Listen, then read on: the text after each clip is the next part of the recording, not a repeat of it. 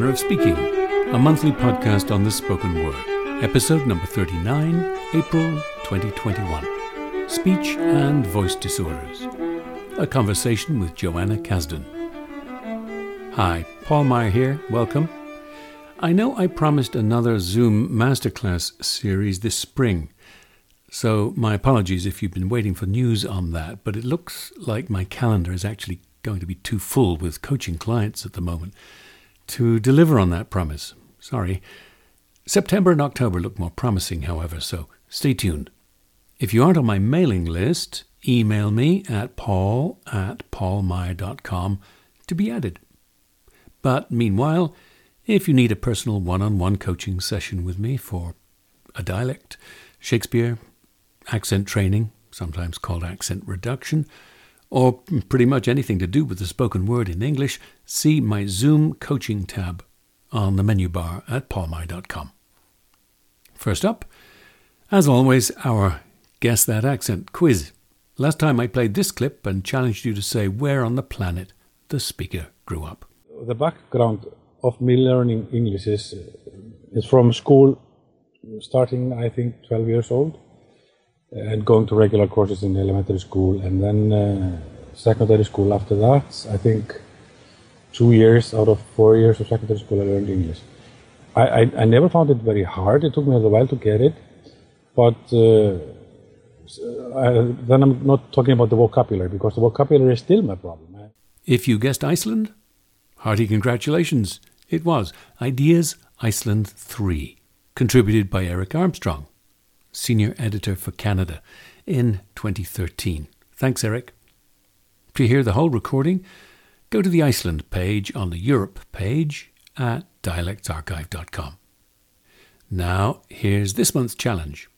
Where did this speaker spend his formative years? People are often asked what, I guess, what, what their earliest memory is. My earliest memory, I must have been maybe three or four at the time, and um, it's memory of my grandfather, who was, must have been about 93 at the time because when he was he was he died at, at the age of 96.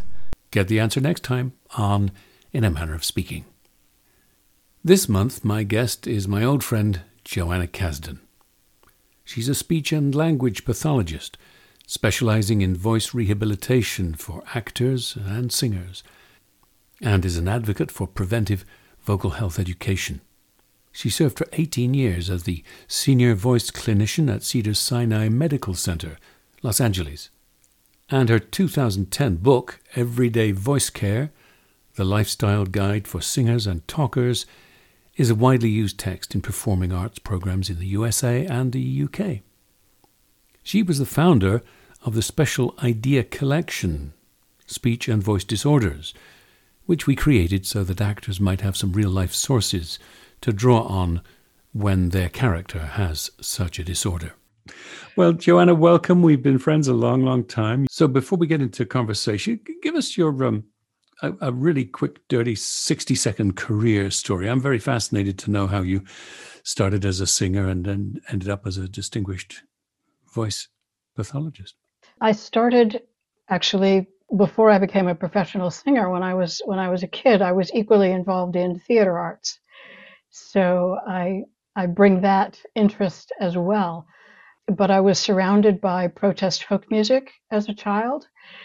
Came of age in the late 60s, 70s, and wanted to basically be Bob Dylan, which was not so simple for women in that era, but got support from other creative feminists and ran around the country with my Volkswagen and my guitar and my LPs, trying to do singer songwriter protest music in the 1970s. Mm-hmm. Um, landed in LA, um, needed a break from traveling, went back to school, got an MFA in theater arts, but I was still oriented toward being an artist. And I'd been teaching singing lessons here and there, doing some voice workshops, already sort of mentally oriented that way, but I didn't know there was this other field called speech language pathology.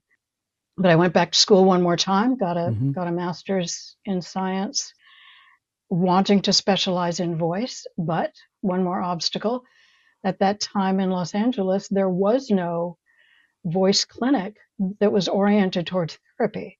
There were some doctors treating the numerous uh, performing artists in the area.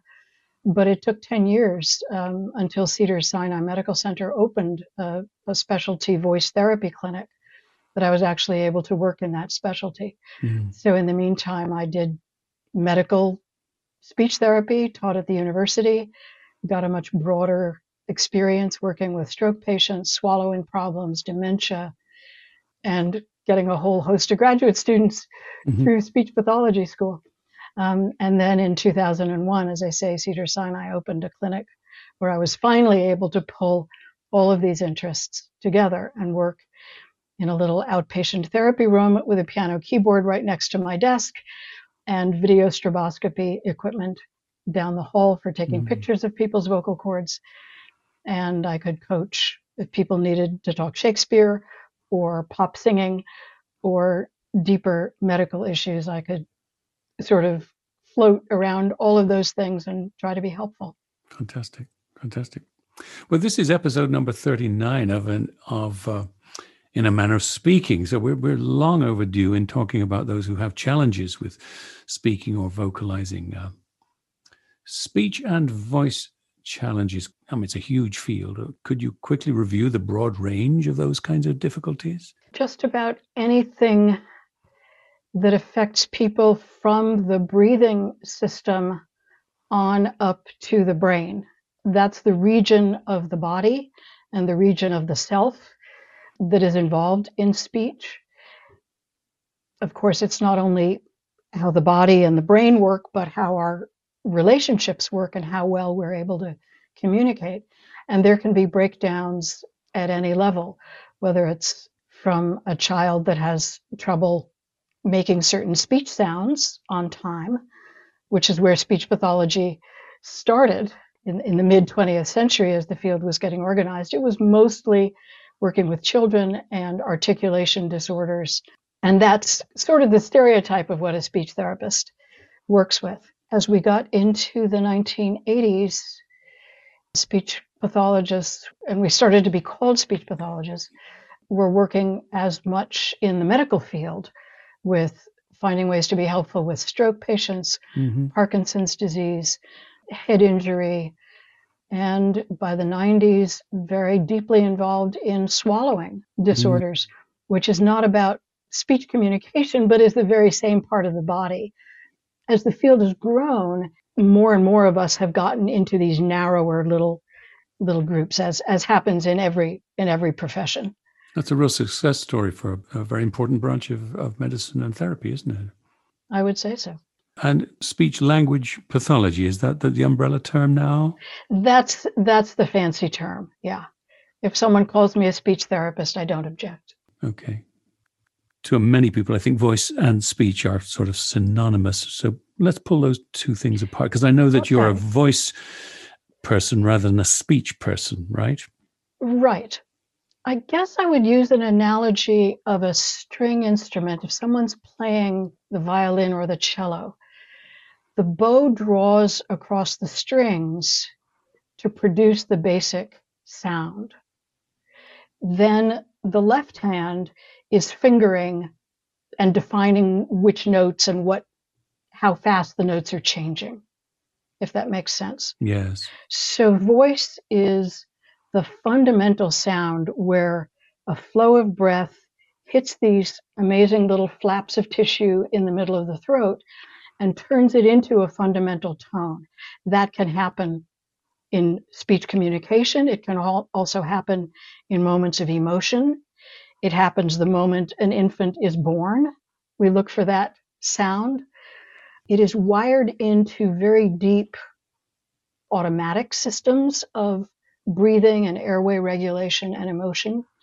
And that gives us the fundamental or underlying tone that we then modify and play with in the mouth to create speech. Yes, the what the other hand is doing on the fretboard of the violin, right? Is exactly. The, is the speech, yeah. yes. Is the speech. So they work together. Certainly the vocal cords are dancing quite a lot to create different speech sounds. As you know, Paul, they're voiced and unvoiced consonants. So, th- so some of that fine articulation is happening at the vocal cords, but they're also communicating a lot of other things. So, voice and speech, while it's easy to talk about them as separate things, eventually merge and cooperate with each other to, to do the job right. Ideally, yes. yes. And I suppose there are challenges that are exclusively on the speech level and challenges that mm-hmm. are exclusively on the vocalization, the voice level, right? Yes. Sometimes they blend into each other. Sometimes people have an injury that affects both. And so we need to work on both. Yes. Real basic question for everyone who's interested in uh, what they should do when they lose their voice or get hoarse. Mm. What what causes that, and and uh, what what should people do? What's your what's Professor Cazden's recommendation for losing your voice or getting hoarse? Well, it can happen for a variety of reasons. Most commonly, it's when someone gets a cold and it hits the vocal cords in a way that they get so swollen and inflamed that they simply can't vibrate. And so the, the pitch goes very low and then it kind of disappears. And you've just got this, you know, very rough honking kind of sound. It's, it gets tired, it hurts. I think everyone's probably had that experience. You get the same kind of inflammation or loss from transient overuse, such as going to a concert and yelling a lot, going to mm-hmm. a sports event and yelling a lot. In my sixth hour of reading an audiobook. yes, yes. There is sort of surface wear and tear that gets the outer layers of the of the vocal cords a little roughed up and they just kind of complain and they don't sound very good and then it's more effort to get them to sound good and then we start to feel muscle ache and the whole body gets tired and the brain gets tired and it's really just time to shut up. Yeah. Tea with honey or tea with lemon? What do you think? Your vocal cords do not care. The biggest misunderstanding what we take into our mouths feels like it's going to go down a single channel into our body. But in fact, there's a divide, a very important divide just below the level of consciousness, just below the tongue, behind the tongue, the anatomy divides so that there's one passageway going to the lungs and one passageway going to the stomach. And they need to be kept very separate. Yes. The vocal cords are part of the airway. They're protecting the lungs. And so they close up tight, other things close and move as far out of the way as they can at the moment that you're swallowing your tea, because the tea is headed toward your stomach. Your lungs don't want honey, they don't want lemon, and so your vocal cords don't care. They just they just want to stay away from all of it.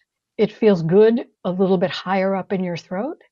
And so honey or lemon, it's whatever you like and whatever you'll drink more of so that you'll stay hydrated Yes. Because that also helps the vocal cords. What about therapeutic inhalants? Yes. Now, inhalants are designed by, by name to get into the airway.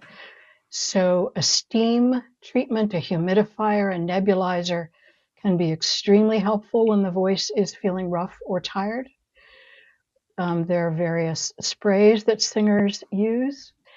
And of course, there are medications that people use for asthma or for other kinds of lung conditions that do go right past the vocal cords into the airway. Yeah.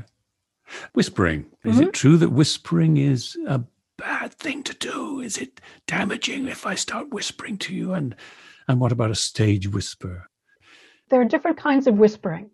Whispering in general means that the vocal cords and the larynx are somewhat constricted so that they make a turbulence in the air, a turbulence in the without actually getting a clean vibration happening. So a prolonged stage whisper is sending a lot of turbulent air past the cords and they get dry. They get tired on the surfaces. So mm. it's sort of a transient problem. And I'm going to breathe through my nose right now to get some more humidity happening and recover from that little turbulence that I just mm. created. Mm. So a prolong if someone is hoarse and really should be on vocal rest, either for half the day or for a whole day, or whatever.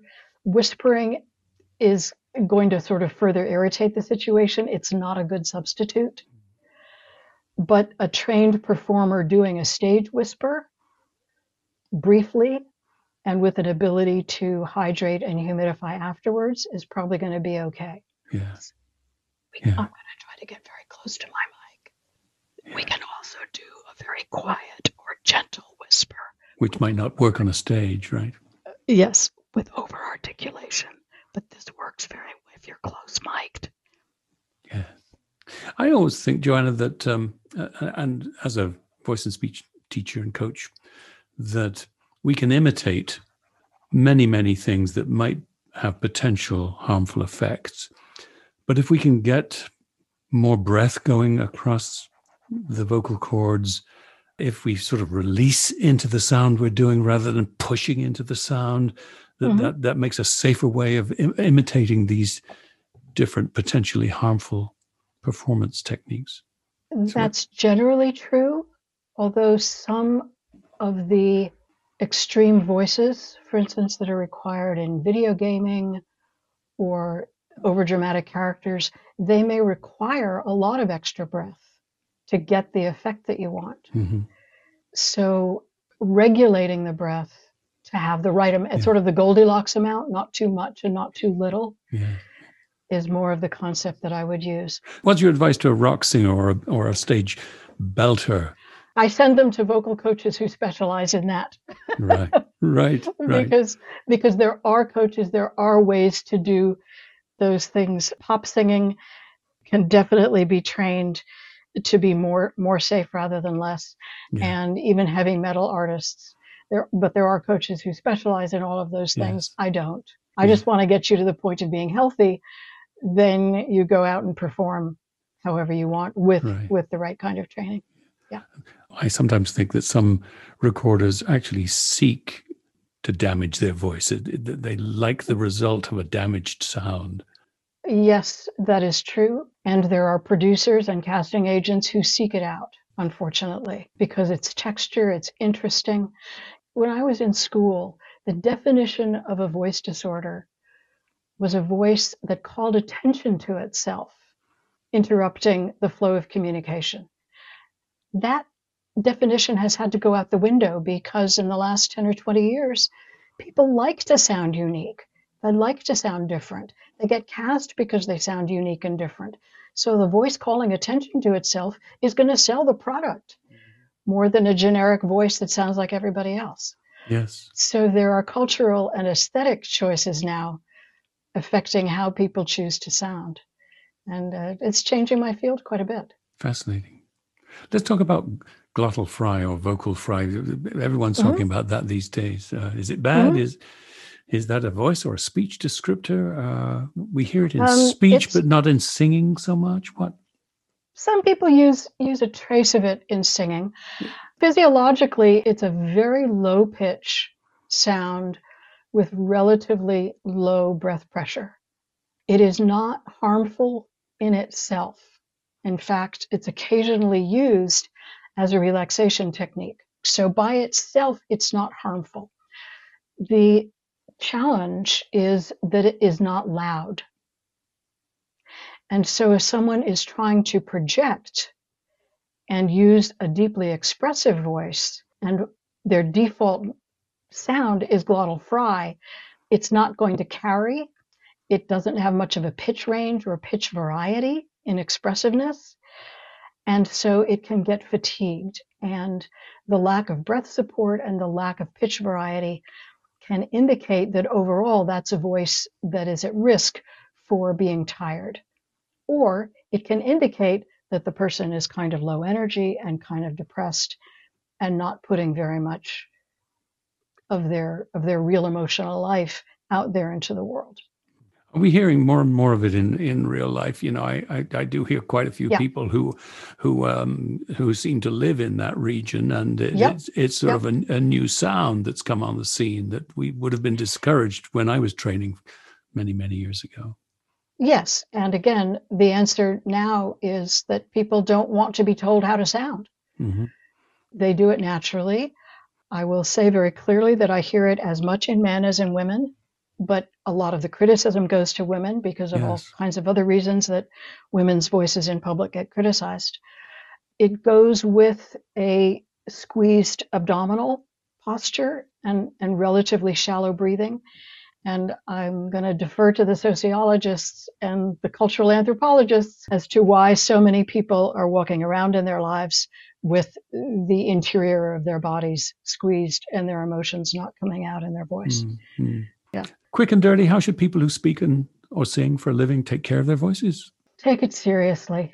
Organize your life around being good to your voice. There are enough tips and tricks that I actually wrote a book on this called Everyday Voice Care.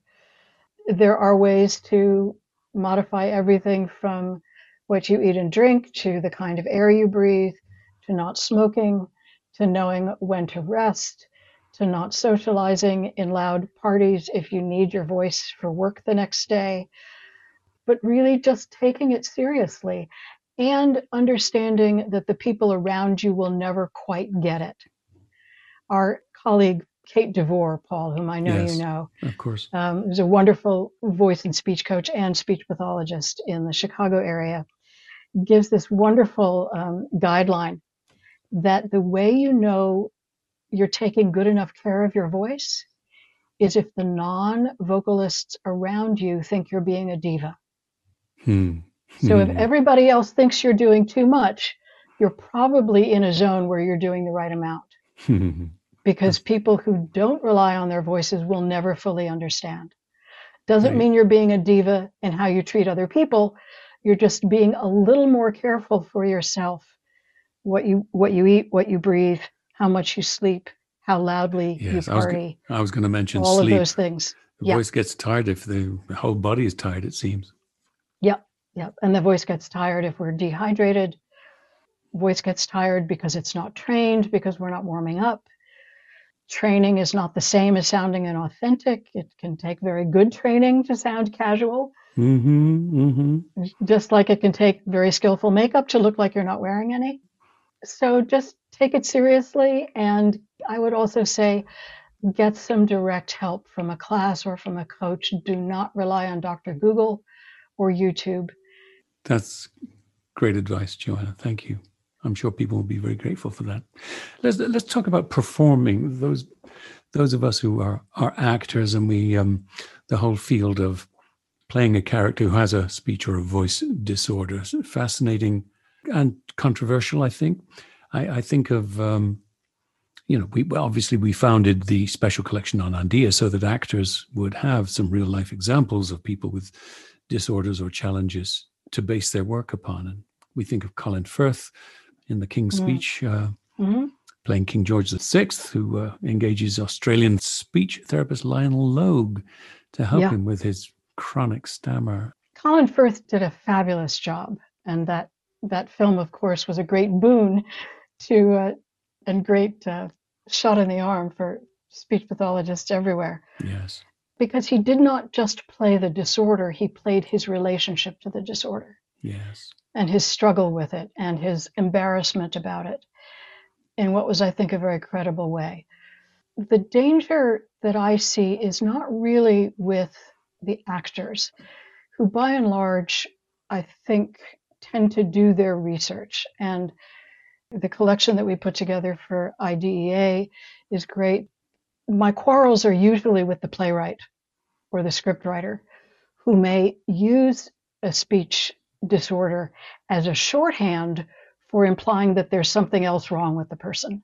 Can you give an example of that? In One Flew Over the Cuckoo's Nest, um, You're thinking of the there- stammerer, Billy? there's yes, there there is this very strong subplot of a young man who stutters and stops stuttering when he resolves his sexual hangups and issues with his with his family. Yes. And that novel and then the play were written at a time when it was believed that stuttering was a psychological disorder. Yes. Well, it's not. It's neurological. You know, there was research done on stutterers versus non stutterers, and mental problems and psychological challenges were no more present in stutterers than in non stutterers. It's a neurological glitch in the brain. But at the time it was written, that was not understood. Mm. So the stuttering became a shorthand for a psychological block. And there are others where a speech impediment of some kind is used for comic effect. Well, Yes. we don't laugh at disabled people anymore for good reason. Exactly. Um, so I challenge more of, of what's in the writing and the directing as to why the disorder is there. Sort of And have respect for it, of course. have yes, do your do your research, talk to people who actually live with that disorder. Does it bother them? Maybe it doesn't bother them. Maybe other people's reactions bother them. Um, certainly, people who stutter get enraged when other people finish their sentences for them. It's like, give me time, help me relax, and I'll get through this. Mhm. Mhm. Great. Um, here's, here's something that uh, fascinates me. When does a personal style become a disorder or a, a, an impairment or a disability or a handicap? You know, one thinks of Jimmy Stewart, who uh, certainly stammered, but you Mhm. thought, well, this this is not a, a an impairment to his career. It's part of who Jimmy Stewart was, and it was charming, and he used it to great effect, and and he owned the the style. So Mhm. when, when is the personal style a, a, a disorder or an impairment? Uh, talk about that it's for a minute. when it's not for anyone from the outside to say. It's when that person can't complete the tasks that they want to do in their life. yes, So it's really about daily life function. yes, Someone may be referred to me by a doctor, they've got something wrong with their vocal cords. And they tell me, you know, it doesn't bother me. I went to the doctor because my family was upset about how I sound, but I'm doing fine. I can talk to whoever I need to talk to. I can sing when I feel like singing. My voice doesn't get tired, it doesn't hurt. And just because, you know, so and so else in my life doesn't like how I sound, that's not a problem. And I say, fine. hmm I'll take some measurements, you know, for the record and uh, say goodbye and come on back if I can be of help in the future. That is not a disorder. right. I stammer. I think probably most people do stammer from time to time when we're not Yes. sure of what we're going to say or we're embarrassed or whatever. Uh, but I'm certainly not a chronic stammerer. I hope. I wish I was more fluent and eloquent all the time, but I'm we not. Don't we all? Yeah, speech is a complicated thing. There's a lot for the brain to get organized. And if we're tired or we're emotionally upset or we have too many thoughts swirling, struggling to get out, they kind of get jammed in the doorway and we mm-hmm. stutter. And almost all children do when, when they're just figuring out how to put speech sounds and language together. Yeah. Talk about Julie Mhm. Andrews and her voice. Yes, a real tragedy for her as well as For us. all of us who Yes. love who love her singing. The details of what happened are sealed up in a lawsuit, of course, but uh, she was performing on Broadway in the very demanding show Victor Victoria, which has famously some two octave glides, seamlessly going from chest voice up to head voice. There's no way I will attempt to uh, demonstrate. And otherwise, vocally, a demanding role. And doing eight shows a week on Broadway is demanding for anyone. And she got into a little bit of trouble. I don't know what the original diagnosis was. She went to a very reputable doctor who sees a lot of singers and other voice folks in New York. And she underwent a surgical procedure that basically took too much Mm. and disrupted enough of the vibrating cells along the edge of her vocal cord Mm. that she could no longer get a clean sound. And she consulted all the best doctors elsewhere to see if there was a repair or an injection or anything else that could be done, and nothing could be done. To my knowledge, she has somehow made her peace with it. I haven't read her most recent book, but I should, and has gone on to a second career writing children's books with her daughter. Mm-hmm. So she has stayed creative, she's stayed connected to her family, and it's simply a great loss Yes. that I often get asked about. Singers singers will come to see me and say, I'm scheduled to have surgery, but what happened to Julie Andrews? And I'm hmm. afraid. And I have to say it was it was a fluke. There are hundreds of singers who go through very, very skillful vocal surgeries and come out just fine. yes. but- That doesn't get the press, of course. No, no. One could list so many other singers who've had nodules, nodes, vocal nodes. Uh, I Mhm. think of Adele and Elton John 20, 40 years ago, who were repaired successfully. Yep. And ideally, if they were repaired, it wasn't just the surgeon who did it. Adele had a lot of speech therapy, working with someone like me who's sort of on the boundary between rehab and singing coaching. hmm I don't know about Elton John. I would I would expect that he's worked with with coaches and or therapists. So the doctors tend to get the headlines, hmm but there's usually quite a team of people helping to to rehabilitate. Just as an athlete who gets a knee surgery uh, gets a physical therapist and a fitness trainer and a Mhm. sports psychologist, and there there's a whole rehab team that's working alongside the doctor and the and the star. We could do a whole podcast on this next topic alone, but let's touch on it briefly. People born profoundly deaf or who lose hearing early. Why is acquiring speech so difficult for those who are impaired with their hearing?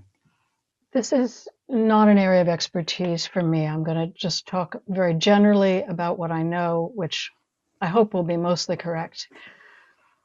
Babies that are born deaf babble and make little cooing and gurgling sounds in the first few months like any other baby would. But because they're not hearing the voice and speech around them, they don't continue that vocal play into the more complicated shapes that eventually will become speech. Mm. So, for a normal infant, between ages three months and six or seven months, they're already starting to practice and copy the sounds around them. So the babbling becomes more complicated. They play with more different consonants in their mouth. And they start to mimic the melody of whatever language their parents are speaking. That doesn't happen if the baby is profoundly deaf Mhm. they're also not hearing themselves. And so the vocal play eventually is not as stimulating or as interesting for them. And it, it will somewhat die out. This would be the same days- for for those very very few cases that are documented of children raised in total silence without being spoken to or, or hearing the human voice, right? Yes, the wild child Yes. syndrome. Mhm. Except that they tend to, I believe they tend to pick up animal noises. They do mimic the sounds around them, but those sounds Hmm. are just not human speech. And they don't develop, and most critically, they don't develop language, Right. which is the mental capacity. And the, the critical thing for kids that are born deaf is to stimulate their symbolic abilities, that things have names, that, that words have meaning, even if those words are presented to them visually through sign language rather than through, through sound. So you want to avoid the language delay, whether or not speech is present, if that makes sense. There's and sort of is- there's a sort of a window there that closes at a certain age. the, the window again i'm pulling information that i that i haven't reviewed recently the prime ages for language for speech and language are up till about age four three and four Mhm. if there's no stimulation at all in those ages there, there's probably going to be um, some delay or, or disorder but the window then closes very gradually so children that are introduced to speech and language at age six will be in better shape than, for instance, there are these horrendous stories of children taken from the orphanages in Romania, Mm. where large numbers of children were just warehoused without stimulation of much of any kind. And the mental and psychological limitations and the language limitations were lifelong, even if they were adopted, let's say, at age 11. Yes, great. So let's let's close by talking about the the bloody pandemic. Mm. Future listeners to this podcast will uh, be interested to know that we are in the midst of COVID nineteen. Let's talk about that from your point of view. In the pandemic era, why is talking on Zoom, which we all do so much more now, like we are now, more tiring for the voice than the same amount of talking or teaching in person? What's your thought on that? There's been quite a lot of research and, and publishing on this because it was so clear a year ago in March of 2020 when things shut down so completely and speech therapists and voice teachers had to move online and they were saying i'm supposed to know what to do with my voice and i train and i warm up and i'm still getting tired on zoom where i could teach for those same number of hours in person we're sitting in front of a screen so the entire body is more still. We're not moving, we're not breathing mm. completely, and we're not getting that same dynamic feedback from the other person. So there's more of a general anxiety of, am I getting my point across? Which mm. leads to, again, a little constriction of the body and a tendency to push the voice. Um, Even though the microphone is, you know, six inches from your face. Ideally, you have a good mic, and people discovered very quickly that using a headset mic or a very close boom mic was much, much preferable than trying to project through the computer system yes. into Zoom to the other person. But the brain also gets tired. Again, we're physically restricted. Our eye gaze is kind of fixed in the same place for longer periods of time. It is more demanding on the entire mental and physical and psychological communication system. It ain't natural, um, right? It's it's very unnatural. How does wearing a mask change how we talk and what we hear? Oh, it changes how we hear ourselves. It changes how we breathe. It muffles our consonants so that people might be able to hear each other but not understand each other as well.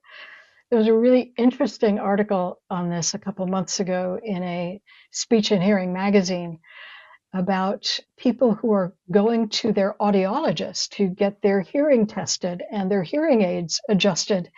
And they're doing all of this through a mask. And the audiologist is wearing a mask. And it's so much harder for the audiologist to communicate because this person has a hearing deficit to begin with. Mm. that cuts off their consonant frequencies most generally, and the mask just makes it much, much, much worse and then staying at six foot distance for safety also makes all mm. of it mm. worse. Yes. So um, there are a lot of things you wouldn't have thought about in wearing a mask, but it uh, it can help if, if people are listening during this mask era. Over articulate rather than trying to just get loud. Yes. Make your speech crisp. Joanna Cazden, thank you so very much for spending time with me today. Fascinating. Oh, talk. thank you, Paul. It's been a fun conversation. And thanks for joining me, Paul Meier, and my guest, Joanna Cazden. To learn more about her and for links to her music and books, please go to the webpage on paulmeier.com devoted to this podcast. And to consult the special collection on voice and speech disorders we referred to in the podcast, simply click the Special Collections tab on the menu bar at dialectsarchive.com. Email me at paul at paulmeier.com if you have another YouTube clip to suggest that we include in that special collection. Don't forget to follow Paul Meier Dialect Services on Facebook and me on Twitter at DialectPaul. My guest next month is my old drama school chum, Mem Fox, who went on to become the best selling children's author she is today. Perhaps you've read her first and most famous book, Possum Magic, to your own kids. We'll be talking about reading to kids and its importance in their later voice, speech, language, and literacy skills. So see you for that next time in A Manner of Speaking.